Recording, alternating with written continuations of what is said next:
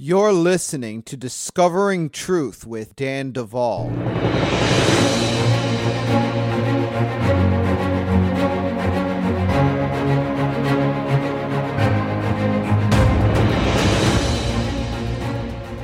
Folks, it is so good to be back with you.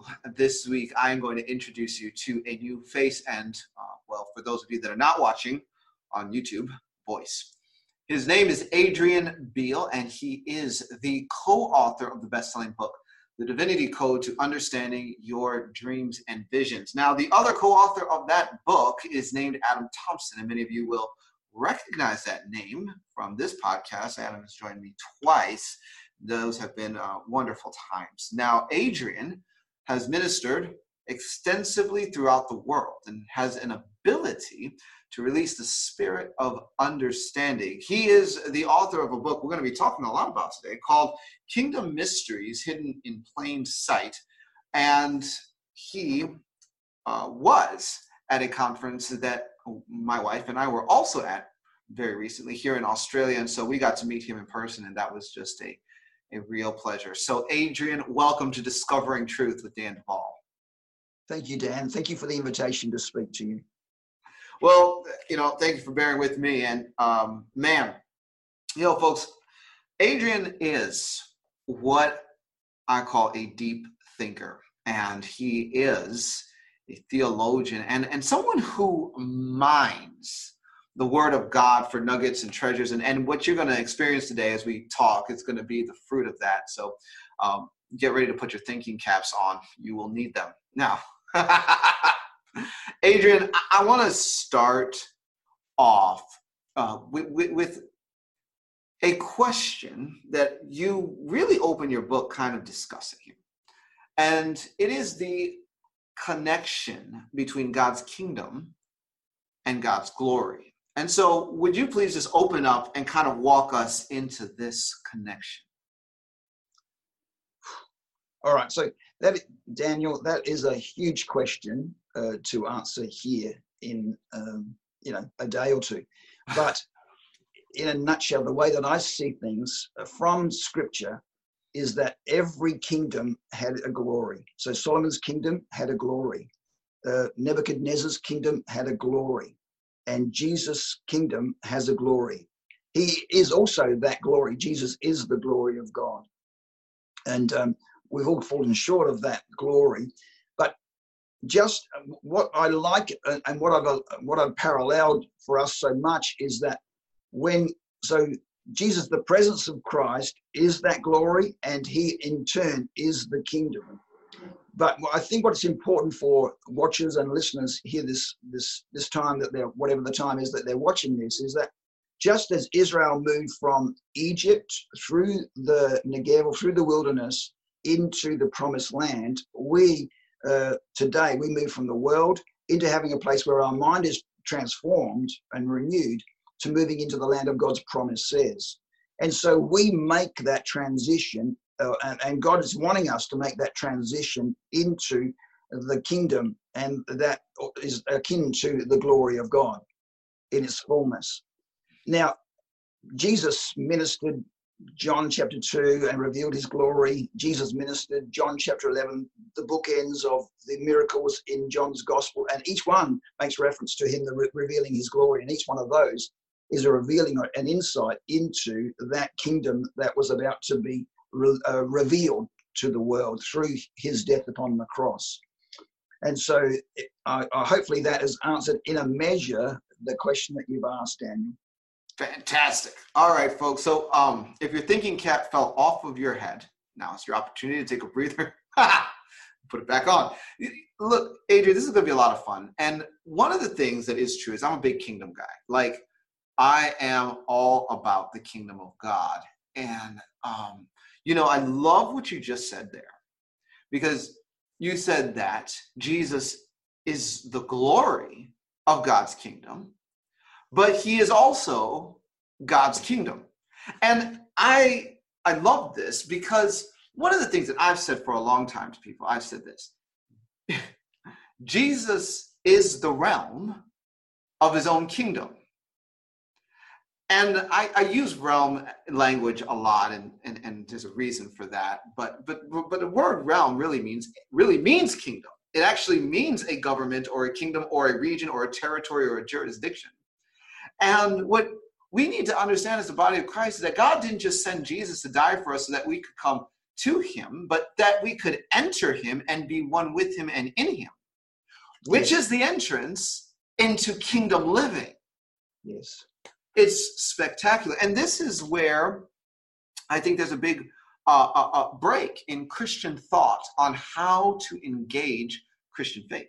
Now, let me pause there. This is your interview. So I have a question for you. And um, I want you to help me understand, Adrian. How does God's kingdom bring eternity into today? Oh, um, can I can I um, preface can I preface this with some a foundation? Fantastic. Uh, that uh, foundation is that many people don't understand that the kingdom is here today. And many people um, have come to the cross and they understand the cross for its the uh, the precious blood and the redemption that that blood bought for us. But the cross is also, uh, you know, uh, a gateway into the kingdom. Yes. Now people would people would say, well, it says in John 10 that Jesus is the door. All right. So, but you cannot speak about the cross without speaking about Jesus, and you cannot speak about Jesus without speaking about the cross because they're synonymous.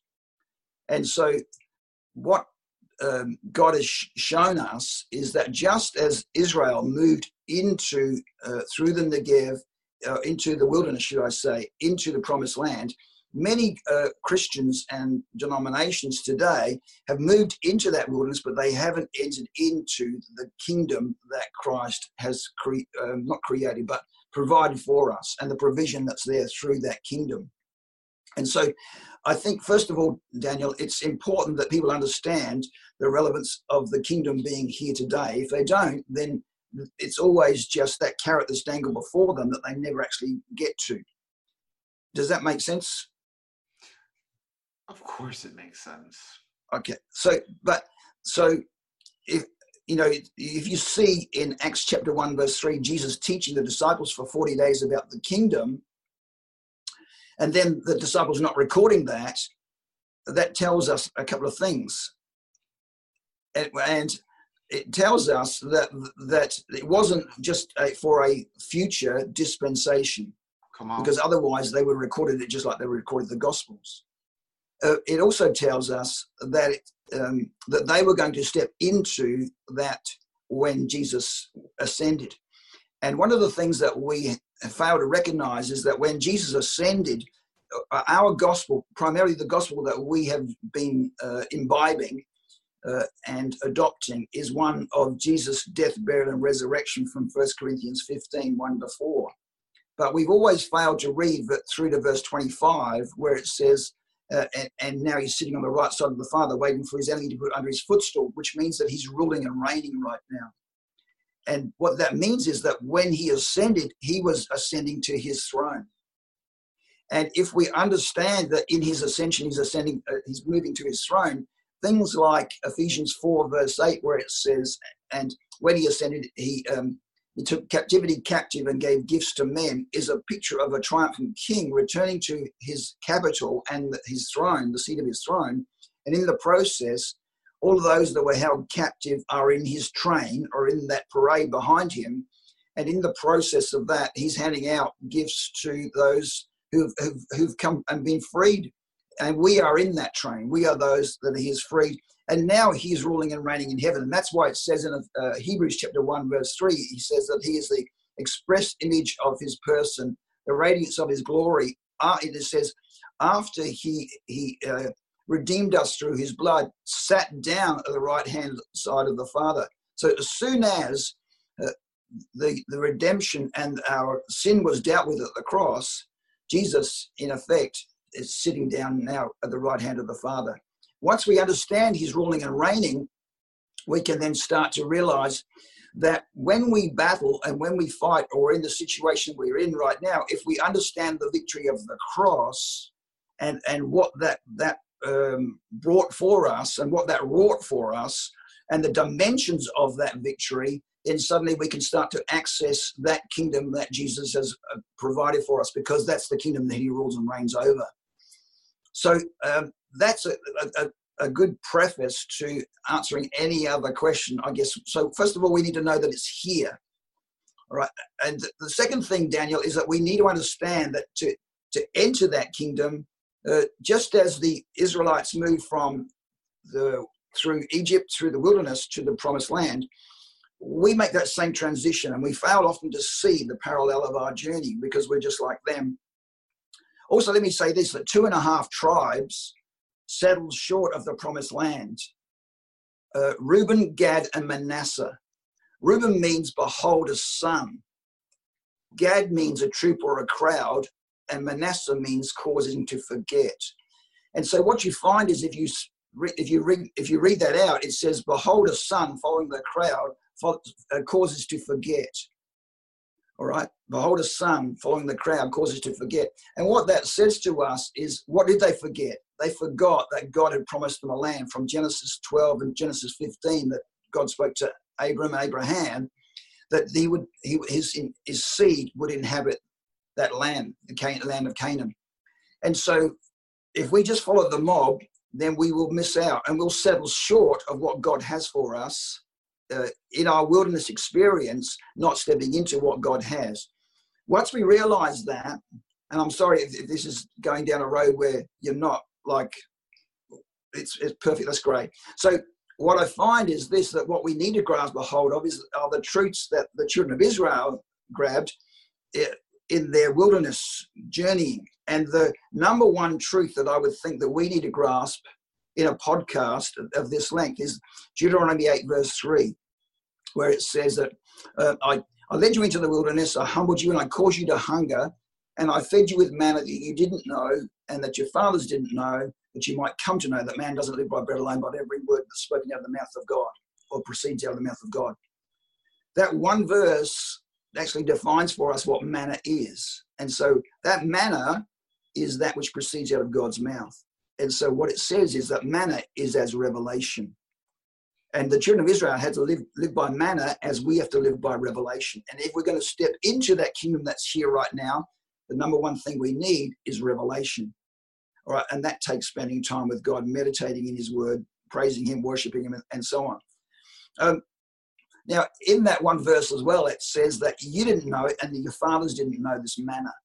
And what that suggests to us, Daniel, is this that if the fathers didn't know it, and we know in the wisdom of hindsight from Numbers chapters 13 and 14 that they saw themselves as grasshoppers in their own sight, which means that they had a wrong self image. They had a, a wrong perception. They had wrong thinking uh, of who they really were. And what this says is that revelation has the ability to challenge wrong thinking. Number one. number two, as it also applies to this generation, so it says that you, you didn't know it and your fathers didn't know it. So as it applies to this generation, that's us, that's those listening to this podcast right now, you and I here on YouTube. What that says to us is that it has the ability to step beyond our under, get us to step beyond our understanding. And so, what Revelation does is it provides a model or a framework for us to step in beyond the ceiling we placed over ourselves. And so, it's critically important that once you understand the kingdoms here, we parallel Israel, we need revelation to, and revelation are the access points for us to step into that kingdom. Now, each one of those access points relates to the cross.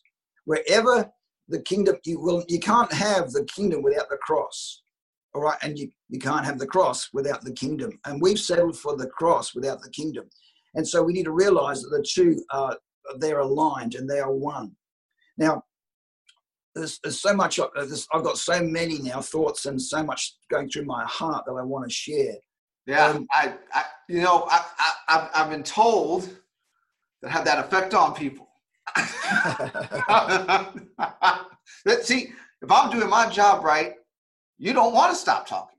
That's true. Let, That's let, true. let me project this way. Let me project this way. The Bible says that we are citizens in heaven, from which we await the coming of our Lord Jesus Christ. But it seems like people think they are citizens of their own desperate situation. That's where they built their house and where they live. And kingdom revelation challenges that fundamental disposition. Yes. Yes. Well, that's that's the children of Israel coming through, and that's that Deuteronomy 8, verse 3. Let me ask you a question. In your book, you have an interesting discussion on Isaiah 53 9, which says, They made his grave with the wicked, but with the rich at his death, because he had done no violence, nor was any deceit in his mouth. What do you have to say about that? The one of the things that uh, we often fail to understand is that the kingdom is multidimensional. Mm. And uh, most for most of us, um, when we have communion, which is our our Passover, our calling back and memorial of our crossing over, and I believe that there's a parallel between the children of Israel entering the Red Sea and our baptism. It's interesting that in Hebrew the word blood is dam, and literally the words spell out um, door of water. And so for us, they went through the door of water. They were passing through the death of the Lamb that took place in Exodus chapter 12. When you come to Isaiah, you, you mentioned Isaiah 53. The, the reason I said that is because most of us, most of our reference at the communion time or our memorial for the cross is Isaiah 53. When we don't we don't realize that Isaiah 53 may be it's a peak, but it's only one of the many mountains that Christ wants to reveal to us that we can access through um, communion and through the cross. Uh, Isaiah 53 9, which says that he, you know, he, he died basically with the wicked and he was buried with the rich, has many layers to it, dimensions to it. And it's interesting that what Peter writes at the end, so Peter interprets the last part of that verse. The last part of that verse says, uh, it says, nor was any deceit found in his mouth. It says, uh, because uh, in, in Isaiah 53, it says, um, let me just read that to you. It says, because he had done no violence, neither was any deceit in his mouth. Well, Peter does us a favor in 1 Peter 2.22, and he reinterprets that last part of the verse, and he says, because he did no sin, nor was any deceit found in his mouth. So does it sound right that because he was sinless and he never said anything wrong, that he should die with the wicked and have a you know a nice shiny coffin? Because basically that's what we're saying. Uh, to me, that's an injustice. And so what that says to me is that's something that we should explore. And so as you explore that verse and you pull it apart, you find out some things, and you find out that uh, you find out that beneath the surface of the words that we have so readily interpreted and, and so commentators are so readily aligned with the other guys, the thieves on the cross, and with Joseph at Arimathea, we, we find out that um, there are there's, there's, another dimension to this whole verse, and that when it says it, they, they uh, it says, uh, and with his, the rich in his death, we find out that there's multiple dimensions to that. And so it actually literally says in his deaths, plural, which jumps out at you and hits you, and you go, in his deaths. What are you saying here? Now, Jesus one time died, but there are multi-dimensional, um, uh, multi-dimensions that are opened in that death. And he dealt with multi-dimensional spiritual uh, adversaries and, and dimensions of provision for us in that one time death. And so I, I see the cross as the center of eternity, as the, as the vortex of time, as the very, you know, the very, um, you know, I can't express here. I can't find the right words to express it, but remember this, uh, Daniel, that it says that Revelation 13, verse 8, that he's the lamb slain from the foundation of the earth. And if we come to understand that, that then Jesus, um, was already dead in eternity. And many people talk about eternity as being outside time. I would challenge that thinking. I don't believe it's outside time. I believe it's outside chronological time. But if, if, if eternity is outside time, what that means is what you did in eternity wouldn't affect us here. And because there is cause and effect, it means it's not outside time. I rather refer to eternity as the fullness of time. And so, if you realize that Jesus is the Lamb slain uh, from the, the very beginning of the foundations of the earth, then what Jesus does is he accesses eternal truth as he's ministering. For example, in Matthew chapter 8, Matthew chapter 8 is really the beginning of Jesus' ministry in the Gospel of Matthew.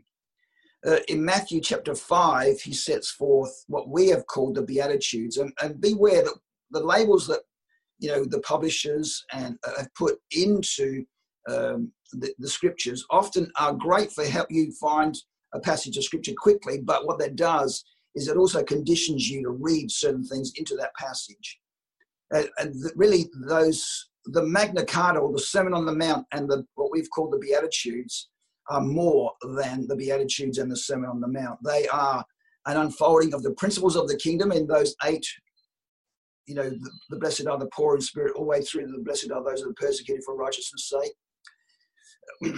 Quickly here, blessed are the poor in spirit, for theirs is the kingdom of heaven. Blessed are the, those persecuted, for theirs is the kingdom of heaven. Kingdom of heaven, kingdom of heaven. That's the two ends of a scroll. Turn it sideways, open it up, and the, then the eight precepts in those what we've called the beatitudes. Blessed is, you know, blessed is this, blessed is that, blessed is that. I can't open that here, but there's the depth here. It talks about the presence of God being on every one of those facets. But then Jesus, what he does is he then expands on the eight precepts or the eight principles or eight foundations of the kingdom in what we call the Sermon on the Mount. And so what he does, he lays out the precepts, then he expands on them in what we call the Sermon on the Mount. Eh, if you like, in layman's terms, all of that which you read in red from chapters 5, 6, and 7 in Matthew. And then in Matthew chapter 8, he starts out in the journey demonstrating those principles. And the very first thing he does is he cleanses a leper. So to cleanse a leper, I'm going somewhere with this, I'll get there eventually, Daniel.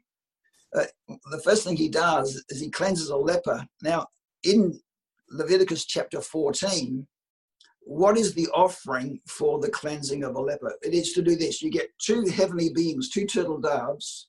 You put one in an earthen vessel, and you kill that bird in the earthen vessel, and then you dip the other bird in that so that it can spread the message and the cleansing of that blood. Jesus and the Holy Spirit have come down. Jesus being clothed with humanity. We have this treasure in earthen vessels, Second Corinthians 4, verse 7.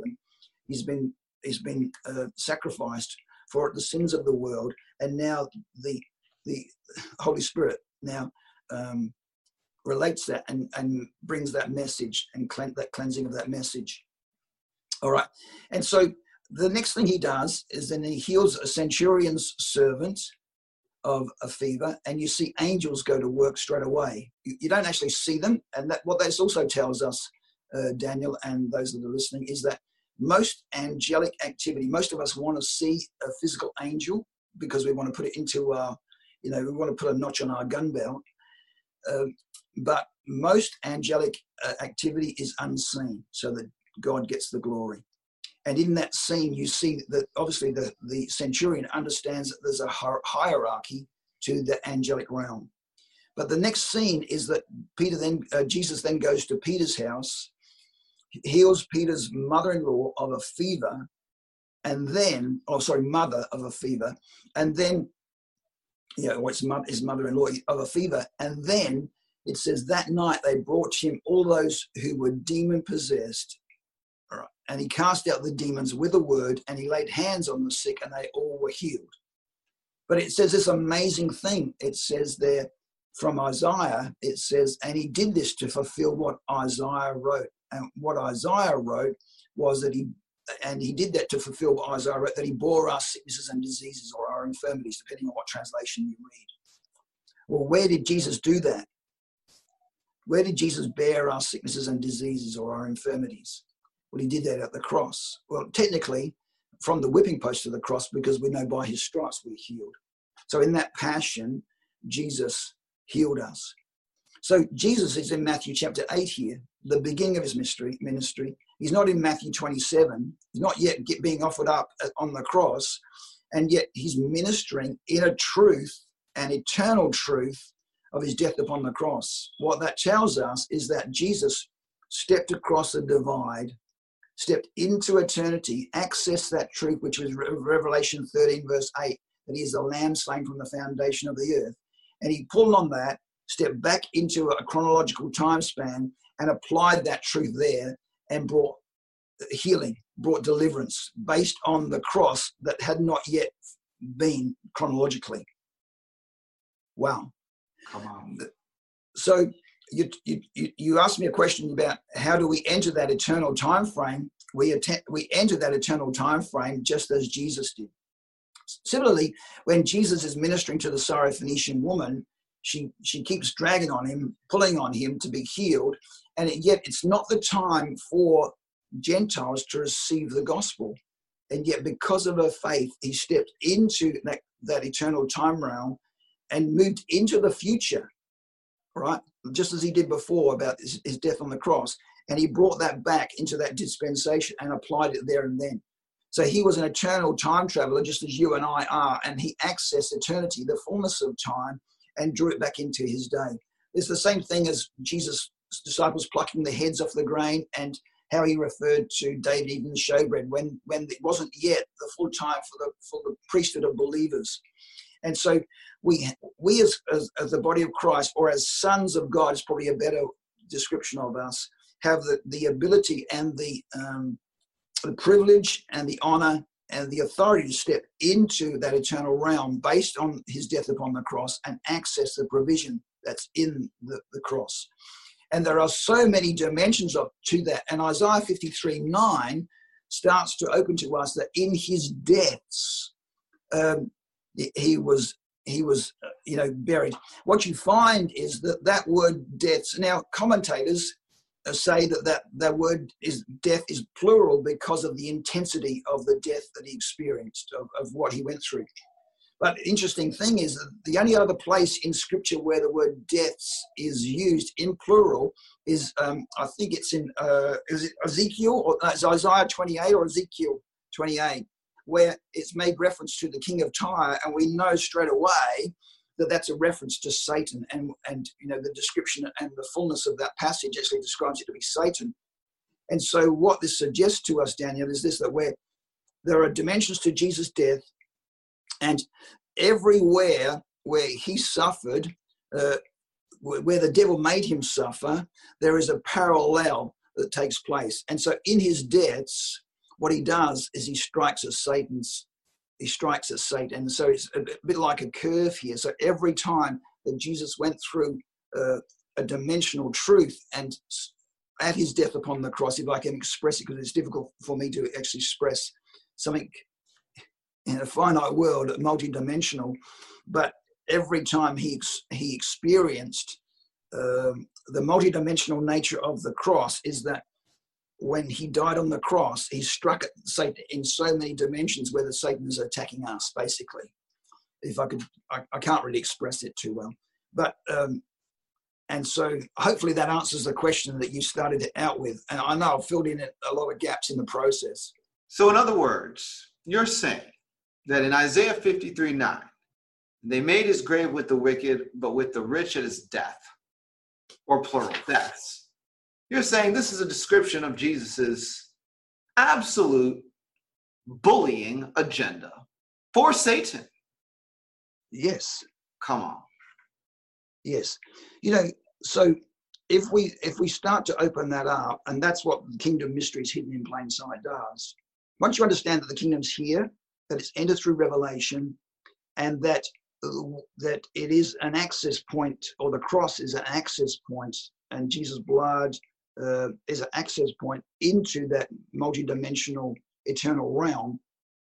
Every one of all the narratives, every one of the stories from Genesis 1 1, excuse me, through to the end of the Gospels portrays uh, those narratives are interdimensional views of kingdom truth.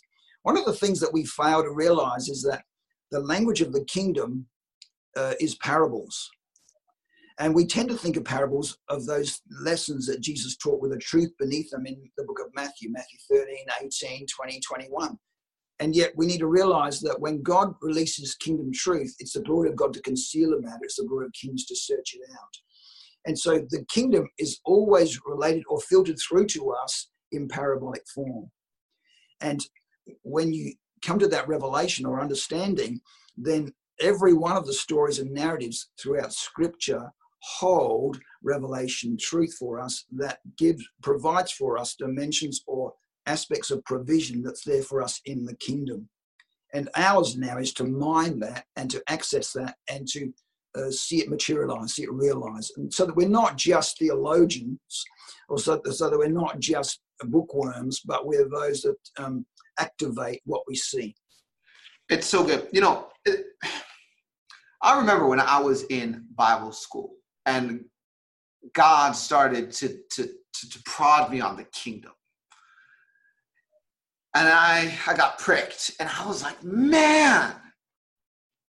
And I started to see it was like for us on earth, the kingdom of God was like a, almost like a sphere, a, a dimensional trans dispositioning. I made that word up. But um, I'm, I'm just trying, folks, to be as smart as Adrian here with my language. Transdispositioning. So we're in this like sphere of uh, distinguishment from the world that is surrounding us in 3D time. And we are living on both sides of a veil. And I started to see this and and and then I had a great idea. I should read a book about it. So I picked up a book about the kingdom parables and started to read and learned in that book that everything that I was thinking was wrong. And I laugh at it now because I believed it. And so I let go of all of this and I started to, you know, because in this season I started to say I would have to reinterpret every parable in light of a viewpoint that this is describing to me the government of heaven in order to make sense. But instead, I'm reading a book about these kingdom parables that says something else entirely. Yes. He can't be wrong on every point. This guy clearly is smart enough to get published. So I let it go for years. I was robbed of this kingdom revelation. God brought it back around for me years later. And he said, No, my kingdom is my government and it is now. And by the way, it's time to revisit those parables and time to learn how my government works through them because this will be unveiled.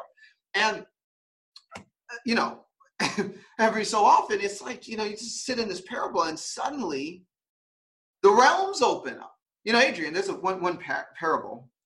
Uh, it says the kingdom of God is like a mustard seed planted and it grows into a giant tree and all the birds of the air come and nest its branches. And um, you know one, one of the ways and, and i think that every one of these parables can be layered in in an understanding of, of god's kingdom but one of the levels of this understanding for me became wait a minute when that realm of disposition that is around me as the kingdom of god is in my heart and also surrounding me takes place god's word or seed takes root in my heart and grows that realm outside of my body. It actually flourishes outside of me. Somehow this means that when I enter a room, the government of God's kingdom precedes my personal physical presence. And in that environment, souls of people find nourishment from God's kingdom environment being projected forth from my person. I become an open door to heaven just by the fact that I exist as a manifesting son of God. And so I was at a conference and I, I because this thing has just kept going higher and further. Folks, you need to know this. You know, so we're sitting at a conference, and I'm like, you know, we have realms of inheritance in Christ Jesus in the heavens, and I called everyone's spirit forward on this particular day, and and one of the things that I have in the, I, I call it my arche, but it's a realm of my inheritance in Christ and the Spirit that's also an origin point or beginning. And, and I have a school there right? And so I say, everybody, you know, if your spirits want to go and check out the schools and libraries, come on in. And uh, a whole lot of people in the audience found themselves shifting dimensions into this realm. And um, this is the kingdom living. It's like, look, dude, we are on both sides of a veil here. Yes. We're on both sides of a veil. And that is actually what God intended. Jesus demonstrated life on both sides of the veil. He said, by the way, if you want to see what I look like on the other side of the veil, come up and don't fall asleep. Come on in. Let's go in the cloud. I will uh, change. And so he transfigured himself. He's like, look, this is this is actually the other side of the veil version of me, guys. Oh, by the way, guess who else is over here? Moses and Elijah meet cloud of witnesses. So, you know, I I I, I just love, I love this kind of conversation. Let me ask you another question. Let me just What? say this too. Oh, Can I say this, Dan? yes, yes, yes. One of one of the reasons that the, the disciples did not record what Jesus taught them in Acts chapter 1, verse 3 for those 40 days. And I see 40 as a gestation period, a gestation of a newborn before he steps into the kingdom. Hmm. All right. Um, one of the reasons that he didn't, and the main reason that they didn't write it down, not only does it portray or relate to us that they were about to step into it and that they didn't need to record it, it wasn't for your future uh, dispensation, but one of the other reasons why they didn't write it down is because it was already written down. It was already written down from cover to cover in the book that we call the Bible. We just haven't seen it as it should be seen. And God hasn't opened our eyes to it so that the body of Christ uh, comes to understand that it's the glory of God to conceal a matter, but glory of kings, and we are those kings that uncover that matter. And so, for example, Daniel, in you know, we talked. You talked about uh, our dominions and our rules and authorities. Um, in Genesis chapter one, when God created, most of the time, as I've read that over the years, I've always seen it as the physical creation, and yet it begins in the beginning when God created the heavens and the earth, and the emphasis is on the heavens and the earth. And so I, know that there is a physical sun, moon, and stars that are placed into heaven to rule the day and the night seasons on day four. But what God has shown me is that in that there, there's a parallel story. And if, we want to really understand our authority and position seated in heavenly places, then the creation story opens that up for us. Because on day one, um, God said, Let there be light. And Jesus is the light of the world. And so, what that is a picture of Jesus coming to earth his manifestation to earth. On day two, he says that God separated the waters above the firmament, above heaven, from that water which was below heaven. Anyway, in scripture, the separation of waters is always a depiction of death. And so when Moses passes through the Red Sea or the blood of Christ, um, I've deliberately dropped that in there, um, they are actually passing through the death of the Lamb in Exodus chapter 12 when Elijah and Elisha and Jordan parts for them, they're walking through eternity. And, and now Elijah has uh, opened up eternity to Elisha so that Elisha can go backwards and forward through that into that eternal realm. So when, when you see the parting of the waters on day two, it speaks of Jesus' death because they're passing through death. Interesting thing here is that there's, there's, there's a blessing on day one. It says, and God said it was good. But there's no blessing on day two in the creation. God doesn't say it's good, but he says it's good twice on day three.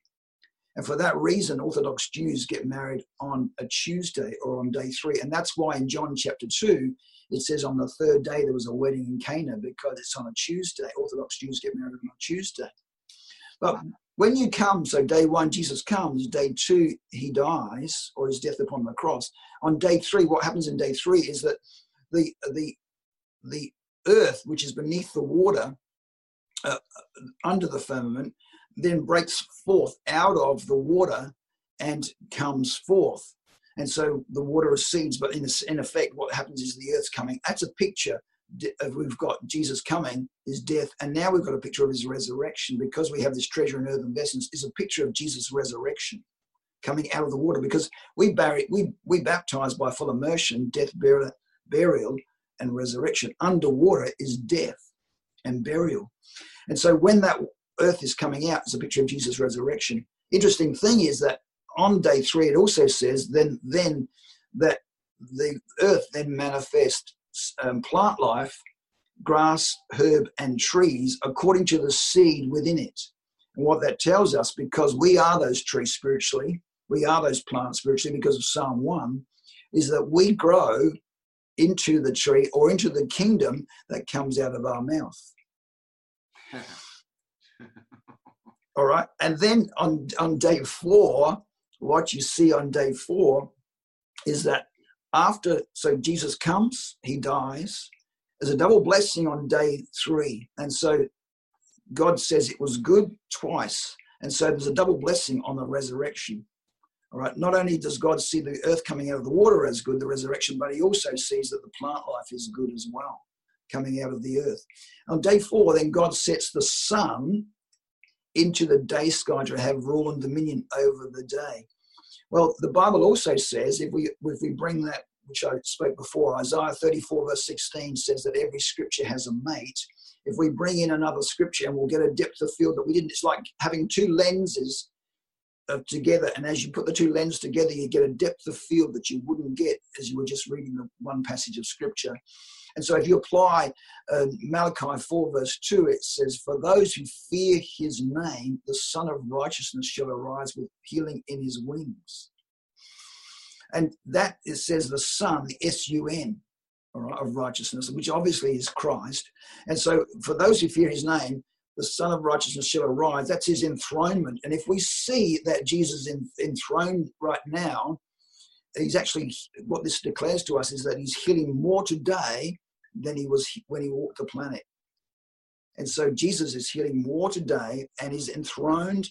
And it says, wow, there's so much here, Daniel. Uh, let me go, I'm going to finish this story because then um, hopefully we can get to David and Goliath because this, this will fill this out. I, I mean, I just don't want you to keep interrupting yourself, Adrian. I'm so excited. Please continue. So, on day four, and day four, the, the, he puts the sun to have rule and dominion over the day. And we know from Malachi 4 2, the Sun of Righteousness shall arise with healing in his wings or in his rays. And so there you have a picture of Christ ruling and reigning and his glory emanating to earth. And then it says, and he also then created the moon and the stars to have dominion over the night sky. Well, who is the moon? Well, we find out from scripture, we bring another scripture together in there, that in Genesis 37, when Joseph has a dream, one of those dreams is that the sun, the moon, the 11 stars will bow down to him. And Jacob, his father, interprets that dream uh, and he says this. He says shall i your mother and your brothers will bow down to you? And so what he's actually showing us is that the moon is a picture of his wife or of his bride and if if the sun has rule over the day who is the moon? Well the moon is the bride of the sun. All right and who is the bride? Hello that's us. That's us corporately. And so what this says is as we gaze corporately into his glory, we reflect that glory into a darkened world. Now, it also says that he put the stars into the night sky. And we know from Genesis 15, when God's speaking to Abraham, he says, Your seed shall be as the stars of the sky. And so that's his promise. That then that tells us that that's us each one with a different level of radiant glory. Uh, and it also says there that we are there for signs and seasons. Now, the word signs is literally miracles and seasons, even though this has become a little bit of a cliche, the word seasons is for such a time as this. And so, what it tells us is that every one of us is created for this exact moment to be where we are so that we can reflect or not reflect his glory because the stars have their own radiant glory in a sense, being in his presence. But they then are to, and corporately, we are to reflect that glory into a darkened world. So we've got day one, Jesus comes. Day two, he dies. Day three, he's resurrected. Day four, the kingdom's established and Jesus is ruling and reigning, and we're sitting in heavenly places. We have rule and dominion. And then he shows in the rest of the week, day five, six, and seven, Of course, day seven's the the rest, but he shows us where we have that dominion. And on day five, he says that he gives mankind or Adam a dominion over the fish of, of the, the sea and the birds of the air. Now, birds and fish, fish have wings. We call fish wings flippers and fins. They're just in a different medium. And what we need to realize is that's a depiction of spirits under the earth, and the birds are the depiction of spirits above the earth. And then on day uh, six, when he creates man, he creates uh, a- uh, land animals. All right, and so that they are also a depiction of spirits on the earth. And we know that Jesus won the victory above the earth, on the earth, and under the earth, and he's given us as his sons that same dominion and the whole thing just starts to fill out. And we go right there at the very beginning, we realize that when God was speaking about creation, he was actually outlining to us a truth beneath the surface of his death and resurrection from the very foundation, and that we're part of that. It's absolutely awesome, Daniel. But I have a feeling that it's going to get even more awesome, Adrian, because there's something about David and Goliath, this story that contains even more kingdom mysteries hidden in plain sight. David and Goliath is one of the most uh, uh, most frequently frequented, or you know, it's the most frequent one of the most frequented victories in Scripture because the good guy versus the bad guy. You know, the the the the child, you know, um, you know, shepherd versus this war machine, and it is a, a depiction of Jesus versus the devil. And what you see when you start to open this up, well, you know, we were talking about before about how you fly over your own city and you see some landmarks and they pop up to you and you want to go down to explore that further. What jumps out to me is that um, this battle in 1 Samuel chapter 17 takes place at a place called uh, Ephes Dammim. Dammim is blood, all right? And so Ephes Dammim means the boundary of blood. And so what that re- makes reference to is the fact that the, the Philistines are camped on the boundary of eternity, trying to stop mankind moving in. And when when um, David steps forth to face Goliath, and Goliath is there for 40 days. This is a, a period when uh, Israel were meant to step through into that kingdom that was theirs, and yet they were challenged by fear. Um, and w- this will unlock in a moment because of where we are, are at today with fears around the world with this virus that's uh, a pandemic. But what you actually see here is this that we're at the boundary of blood that grabs your attention. Um, Goliath comes forth and he, he straight away he calls, he's dressed in brass from head to toe. So uh, brass in scripture is the metal that is used for the altars of sacrifice. And so therefore brass signifies judgment. Every time there's an altar and every time there's a sacrifice, a judgment or a decision is made in our favor. Correct? So when we offer and make a sacrifice, a judgment is made by God in our favor.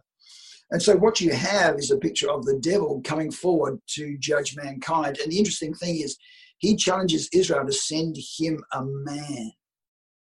Now, when the devil faces us, he wants to face us in our humanity. He does not want to face us in Jesus Christ. And so he because he already has the victory of judging us as a man because we failed. Uh, we are sinful beings without the cross, without Christ.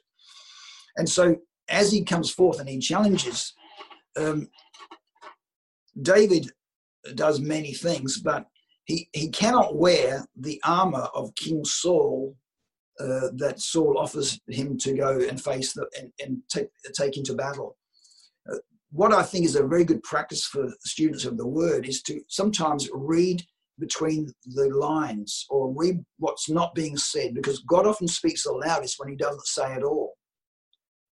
For example, in this situation, in this scenario, David says, I can't wear this because I haven't tested this armor. What armor had he tested is what we should be asking ourselves. Right. And the answer to that is that he had tested God. God was his shield. And God was that which went before him. That God was that which clothed him. Interesting in that battle is that the devil has a shield bearer uh, that runs before him, carrying the implements of war, you know, the weapons of war, and so the shield and so on. Uh, what I believe that God's shown me with that is this that he makes there's mention of him there a couple of times in that passage, but he doesn't appear to do anything. But what he is is a spirit of fear that precedes anything that the devil does. And so, if the devil's involved, then a spirit of fear will, will come forth and try to permeate uh, us in Christ so that we step back into being the man of the flesh, the man in the natural. All right. But it doesn't affect David, all right, because he'd already defeated the lion and the bear, and that's another story. But what David does is um, he picks up five stones from the brook uh, most commentators, uh, what I, you know, you called me a theologian earlier. One of the things is I don't like to be bound to books, and I like to mine the scriptures and get revelation, but I will refer to books to see that I'm not too far out in the planet. You know what I'm saying? Uh, I'm not a satellite out there too far. And so I don't like to get my revelation from books, but I like to check what I've got to see that it's not too out there. And what I read about uh, David and Goliath, and what I read about the five stones is that most people uh, align those five stones with the fact that Goliath's got four brothers. Um, I've also one of the discoveries of my uh, uh, my own was that the Philistines had five major cities, and so I could see that perhaps every city had their champion. You know, there were, there were many competitions possible. But I don't believe that it's either of those things that why he chose five stones. I believe that he went clothed in Christ, and I'll open that up in a moment, but he went with the heart of God into that situation. And on the heart of God, just as it is on the uh, priest ephod, are 12 stones. Well, it just so happens that the first five stones are Reuben, which means behold a son. Uh, Shammah, which means, oh, sorry, Simeon, which means hearing. So Reuben, Simeon, and then we have uh, Levi joined. So we have Behold a son, hearing, joined. And then we have Judah, which means praise. And then, quite remarkably, the fifth stone is Dan, which means judge.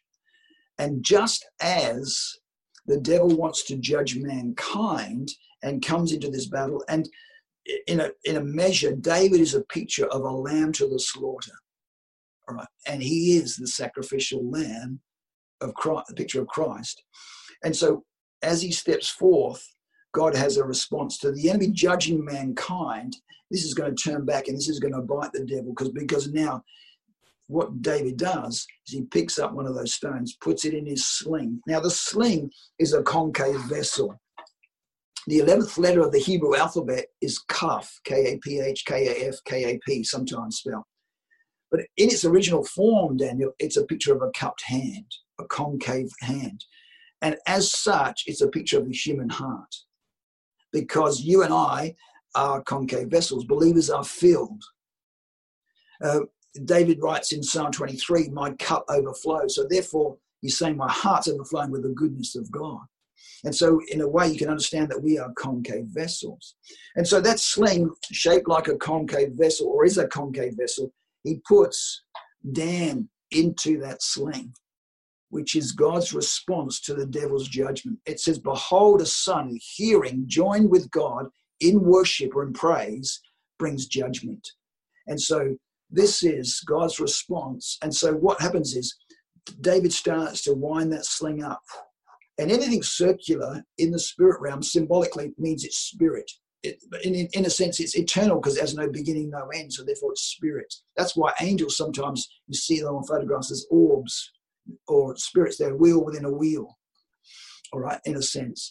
All right and so what you're actually seeing is a spirit in action. And so what this shows you out of david's spirit comes a stone and that stone is a revelation. And that revelation takes down the devil. Now let me bring this back to bring this together because david says you come to me with sword shield and spear but I come to you in the name of the Lord. L O R D in our Bibles, cap, caps. L O R D. L O R D is our version of Yahweh or Jehovah, it's anglicized form, but it's our form of Yod Hey Vav Hey. Yod is a hand, Hey means behold, Vav is a nail, Hey is behold. So if I were to, to paraphrase that, I'd come to you and behold the hand, behold the nail. Oh, what this says is that David is a picture of Jesus on the cross, standing in the victory of the cross. And whenever we face a battle, if we realize the dimensions of the victory on the cross and we stand and we, you know, people have said that we don't fight for victory, we fight from victory. But if I believe it should probably, we should be saying this if we understood the victory of the cross, or if we stood and we fought uh, from the success and the, the victory that took place there. And we realized and we worshiped in that place of the victory of the cross. We're already in the place of victory, in triumph in that situation. And then God fights that battle de- uh, dependent on the dimension of the cross that he is going to access for us. And often that comes like that stone out of the sling to strike Goliath's skull, which is a picture of his authority. It strikes him in his authority and t- brings him down. The interesting thing is, depending on your interpretation of scripture,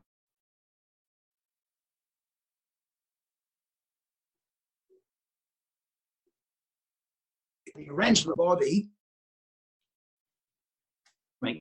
He, he took off Goliath's head with a sword. Whose sword was that? It was Goliath's sword. What that tells us is this when the devil comes clothed in brass, he comes and he judges us according to the word of God. The devil uses the word of God against us. But David or Christ pictured there, coming in the victory of the cross, behold the nail, behold the hand, behold the nail. Um, he's, he's coming in the victory of the cross.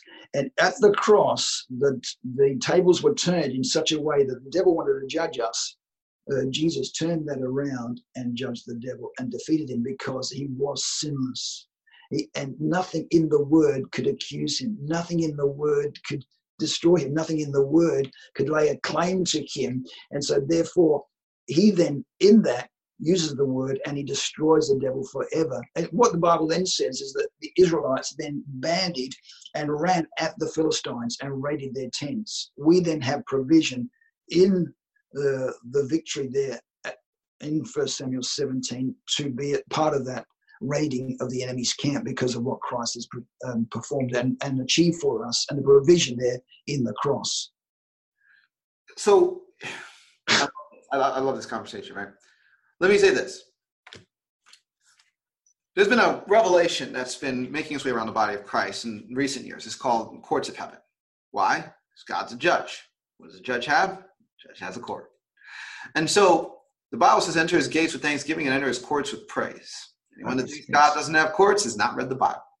But there are different revelations on the purpose of the courts. And uh, depending on the revelation that one has of the courts, will determine just how much the justice system of heaven will be at work for them in their lives. And here's the deal, right? There is, I would just call it a lower revelation of the courts of heaven. You can use it for the purpose of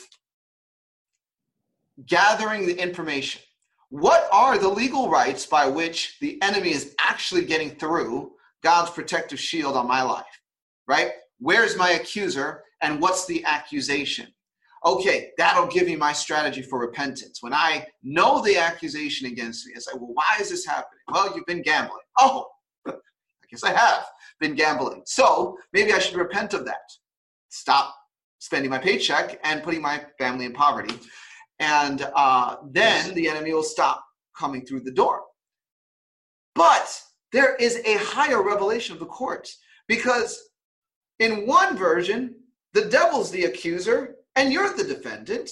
And then there's the courts where you're the accuser and the devil's the defendant. And in the book of Daniel, it's so interesting because it says, uh, and a judgment was made in favor of the saints. And that judgment comes against a little horn. And the thing about it is, you cannot have a judgment rendered against you in most cases unless you are the defendant to begin with, because that's when you get sentenced. You don't get sentenced yes. as a plaintiff.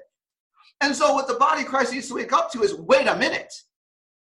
We are called in Christ to step into the role and office of accuser to bring the justice case of heaven to the devil's works in the earth. Now, render the judgment against him and then plunder his camp, just like you said. And Amen. it's like, wow, what have we been doing? And this is the thing.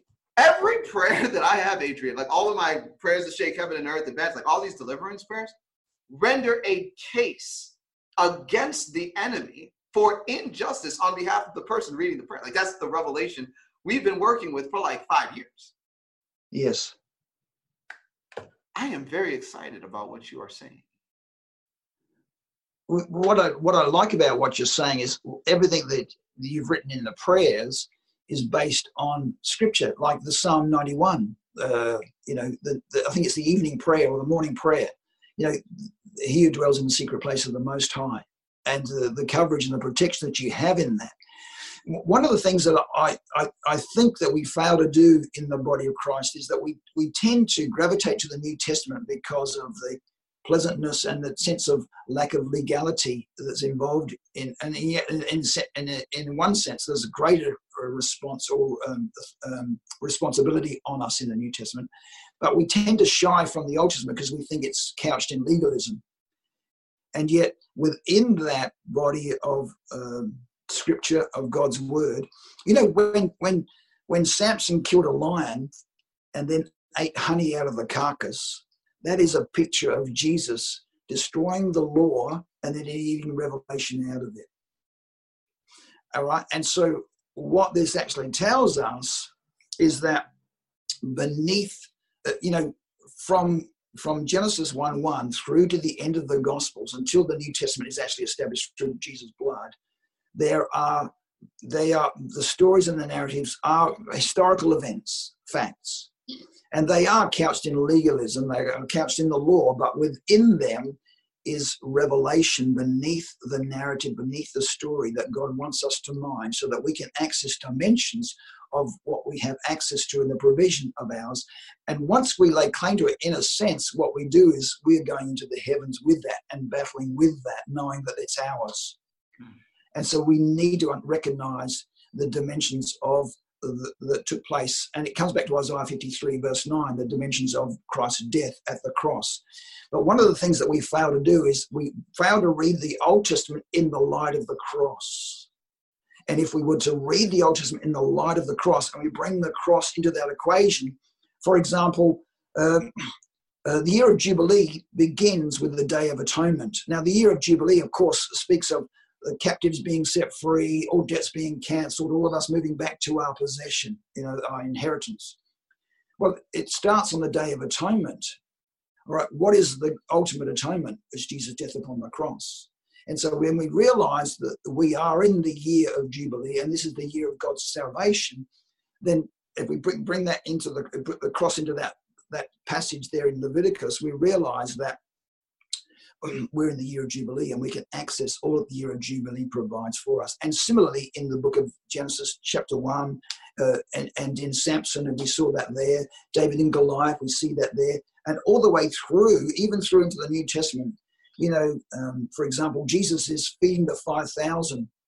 Now, we know that five is a number of grace, and a thousand, we explained before in Isaiah 60, verse uh, 22, says that a small one will be a nation, a little one a thousand, a thousand is a nation. So you have a thousand and five, you've got grace, nation. What's who is the nation of grace?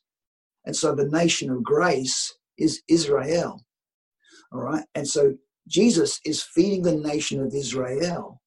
And in the process, he feeds them with five loaves, which is the word of grace. He didn't come to judge the world, but to save the world. And two fish, which speaks of the witness of revelation. And so he, he comes to Israel, and in the process, when they finished, when he's finished feeding Israel with that word of grace, how many baskets do they take up? They take up 12 baskets. And what is a basket? A basket is a concave vessel. It's a picture of the human heart. That's 12 human hearts that are watching him minister, feeding Israel, that are now filled with the revelation that he's released. That's his disciples, who are then sent, he then sends them to preach the gospel, bring the kingdom to the rest of the world. Well, the book of Revelation says that there are four winds or four corners to the earth, and the fourth feeding of the 4,000 in Matthew's gospel is the, this, the, the disciples being sent out to do likewise, to feed the, the people of the world. And in that situation, four corners of the earth and the thousand, the nations of the world, and in the process, they take up seven baskets because it's God's desire that the nations of world of the world would come to rest. Their hearts would come to rest in Him and the message that He brings. And just like uh, Joseph in Genesis chapter 41, 42, Joseph became, becomes the one who distributes the seed sitting on the right hand side of Pharaoh. Pharaoh, in that situation, in that narrative, is a picture of the father. And Jesus, or Joseph, is a picture of Jesus. The multicolored robes are the glory of God that his father gave him. All right, that was a, a prophetic act. But he now is, that's Jesus clothed in the glory. And now what does he do? He distributes seed to those that are hungry and come to him. That's the seed of revelation that he releases to those that come to him so that he can feed the world. Awesome. It's absolutely awesome, Daniel. I have one more question for you, Adrian. What does Jesus make this connection between himself and Jonah for? In the belly of the fish for three days and three nights. Come on, help me. You know, as you read Jonah's account, um, that's that's like flying over Dallas again. But if you if you read Jonah's account, you realize that in Jonah chapter two, is a depiction of Jesus going to hell. All right, and uh, that is a, a, full picture in itself. But if that's the case, the, there's got to be dimensions of that journey uh, depicted in the other three chapters, chapters one through to four. I've always struggled with chapter four with um, with Jonah, uh, you know, creating and having a patty or a tantrum over Nineveh, but but in a, in a way, what you actually see is that in Jonah running from God in chapter one, though Jesus doesn't run from God, it's a picture of Jesus' separation from the Father coming to earth. And, he, and just as he does in Philippians, it says that he, he came down, he lowered himself to become a man, uh, to become a servant, to die on the cross. Uh, you actually see that as Jonah goes down to a ship. It goes down to Joppa, down into a ship, down into the hold of the ship. And you see that progression. And it's a picture of Christ coming for mankind. He gets thrown overboard it's a, and and that, that's um, they, he tells him to throw him overboard. All right, and as he does, that that fish, the, the great fish, whale, or depending on what your version says, uh, swallows him and takes him down. Uh, some of the things that he reveals there uh, are astounding, but one of the things that he does reveal in hell is this separation from the Father.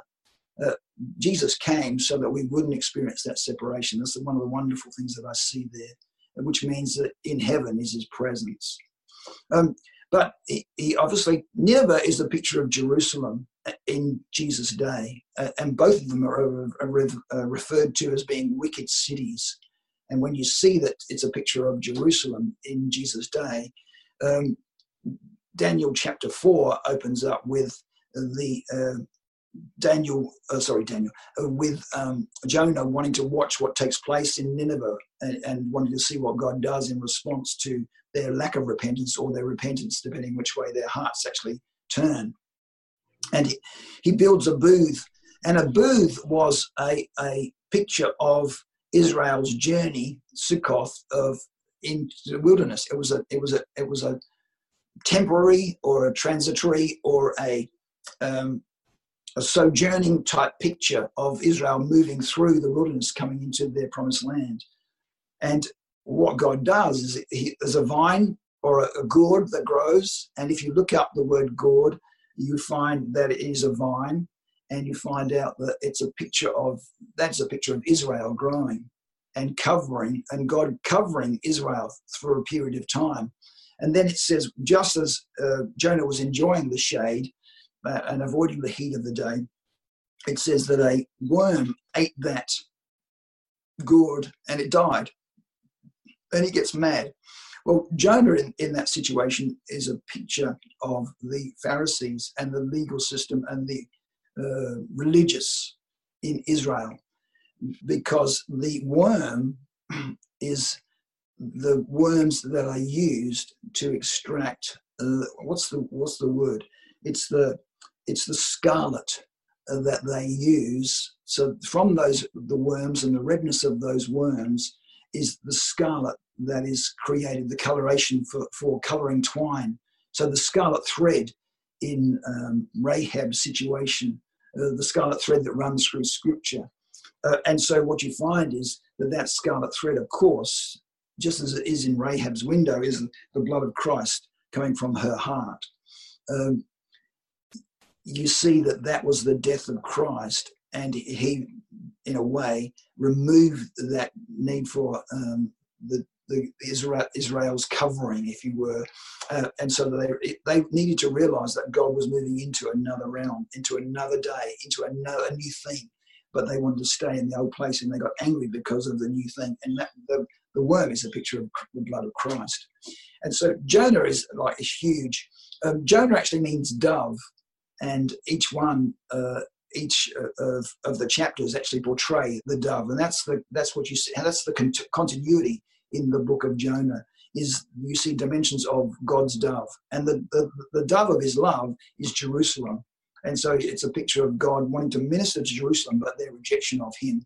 And so uh, that's also in Kingdom Mysteries hidden in plain sight. There's maybe three chapters I've opened up that passage of scripture, which was a lot of that was fresh revelation to me because I, I never really understood the last part where Jonah got angry.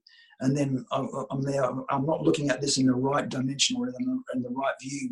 I, I, was praying. One of the things that I do, Daniel, is I pray in the spirit to when I get stuck on a passage. And I, I find that often we tend to relate that tongues and interpretation, we tend to think of that as two different people expressing a gift. But I found that tongues, uh, often the revelation will come to me, but not necessarily straight away. And I think that we can operate in the same thing. So tongues actually releases revelation, whether it's through you or whether it's through somebody else. And um, and so often if I if I'm stuck in a passage, then I'll pray in tongues, and then God, I get a download from Holy Spirit, and suddenly it breaks open to me. I'm looking at it in the wrong way, or it just gives me a key word or something like that, and it just opens it. Or I'm reading another passage, and I can just bring the passages together. go, oh, bam, there it is, and so things will open. But praying in the Spirit is such an important thing. You know, when Samson threw that jawbone of the donkey, uh, and the well opened up, and it's the well of the caller, what that declares is that at the cross, Jesus opened heaven for us. And you see that in the three mighty men. That's also mentioned in um, Hidden in Plain Sight, in Kingdom Mysteries Hidden in Plain Sight. But what you see there in the story of Samson, uh, how much time have I got, Daniel? Can I just open this up? You know, the, the, the beautiful thing about having a podcast is technically I have no time limit. I, I can go 10 hours folks, I'm not going to do that. But please go ahead. And so, what Samson does, of course, is he cries out thirst. God opens a, a, a, well, and that's a that what that actually tells us is that when Jesus cried out thirst at the cross, he wasn't crying out for natural water, which he rejected when when when the, the soldier put the sponge the, and to his lips. Um, what it was is a picture of Christ's desire to open heaven to mankind. He thirsted to open heaven to mankind.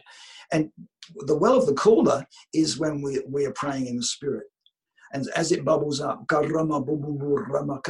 now heaven comes to earth through us. We are the vehicle, we are the well watering the wilderness that surrounds us.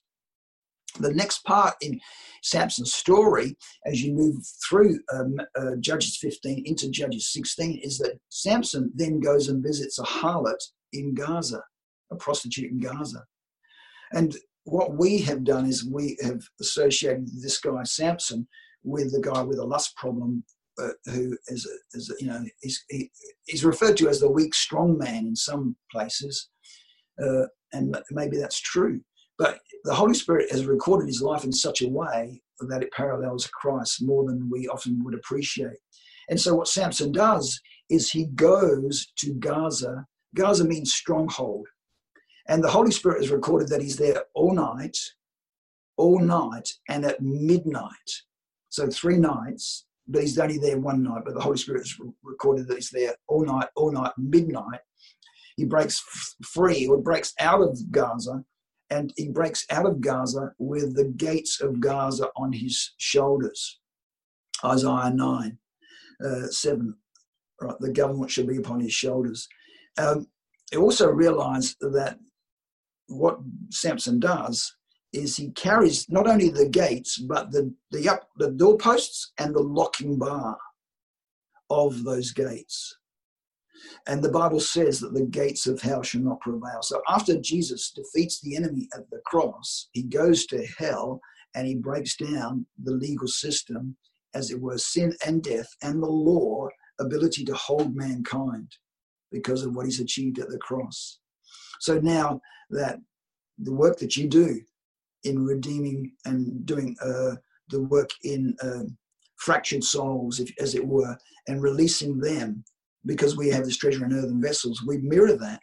Uh, and releasing the soul is seen there in that same situation because now there's no legal, once we understand sin and death and the laws dismantled. Now, Samson takes that, those gates, the, the two doorposts, and the locking bar, and he takes it to Hebron. Hebron means association. Physically, it's 35 miles away but what it is, a picture of him taking the authority, all authority has been given to me, Jesus dismantling hell and taking it as he comes and sits with the Father. And now we have the legal authority in him to plunder hell, to release souls from hell's um, torture, torment, as it were.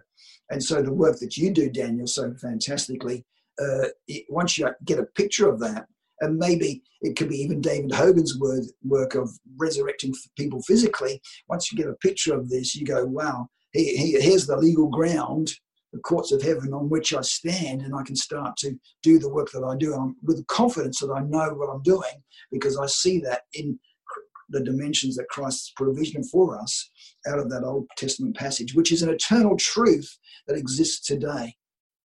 Mm-hmm. because it took place as a depiction of the cross, a dimension of the cross. So when Jesus died upon the cross, the gospel writers could not capture that interdimensional scene for us.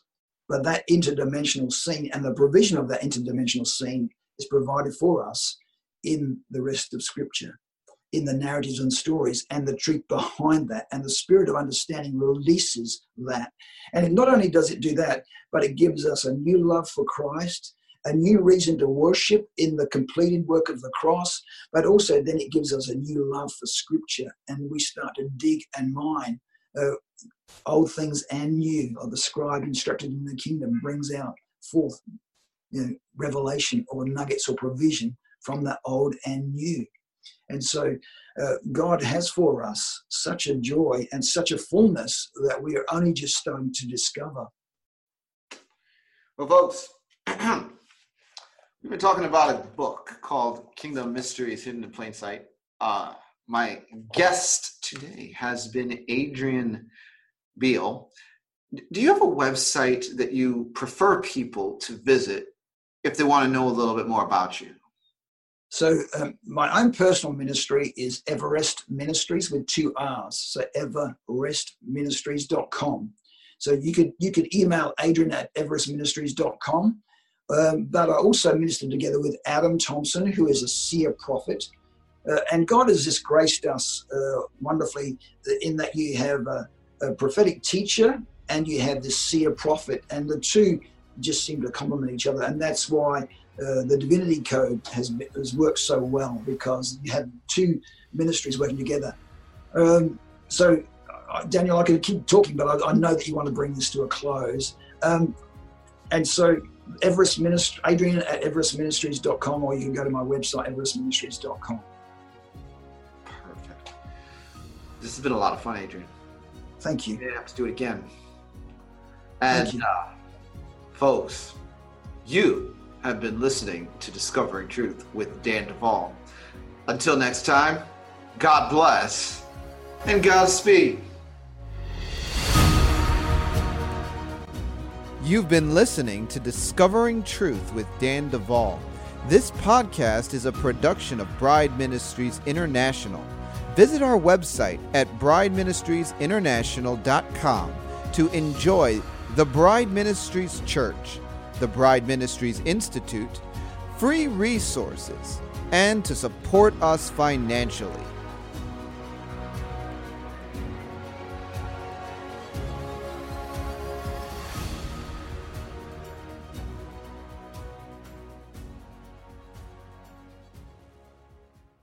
Hello, it is Ryan, and we could all use an extra bright spot in our day, couldn't we? Just to make up for things like sitting in traffic, doing the dishes, counting your steps, you know, all the mundane stuff. That is why I'm such a big fan of Chumba Casino. Chumba Casino has all your favorite social casino style games that you can play for free anytime, anywhere with daily bonuses. That should brighten your day a little. Actually, a lot. So sign up now at chumbacasino.com. That's chumbacasino.com. No purchase necessary. Group. Void were prohibited by law. See terms and conditions. 18 plus.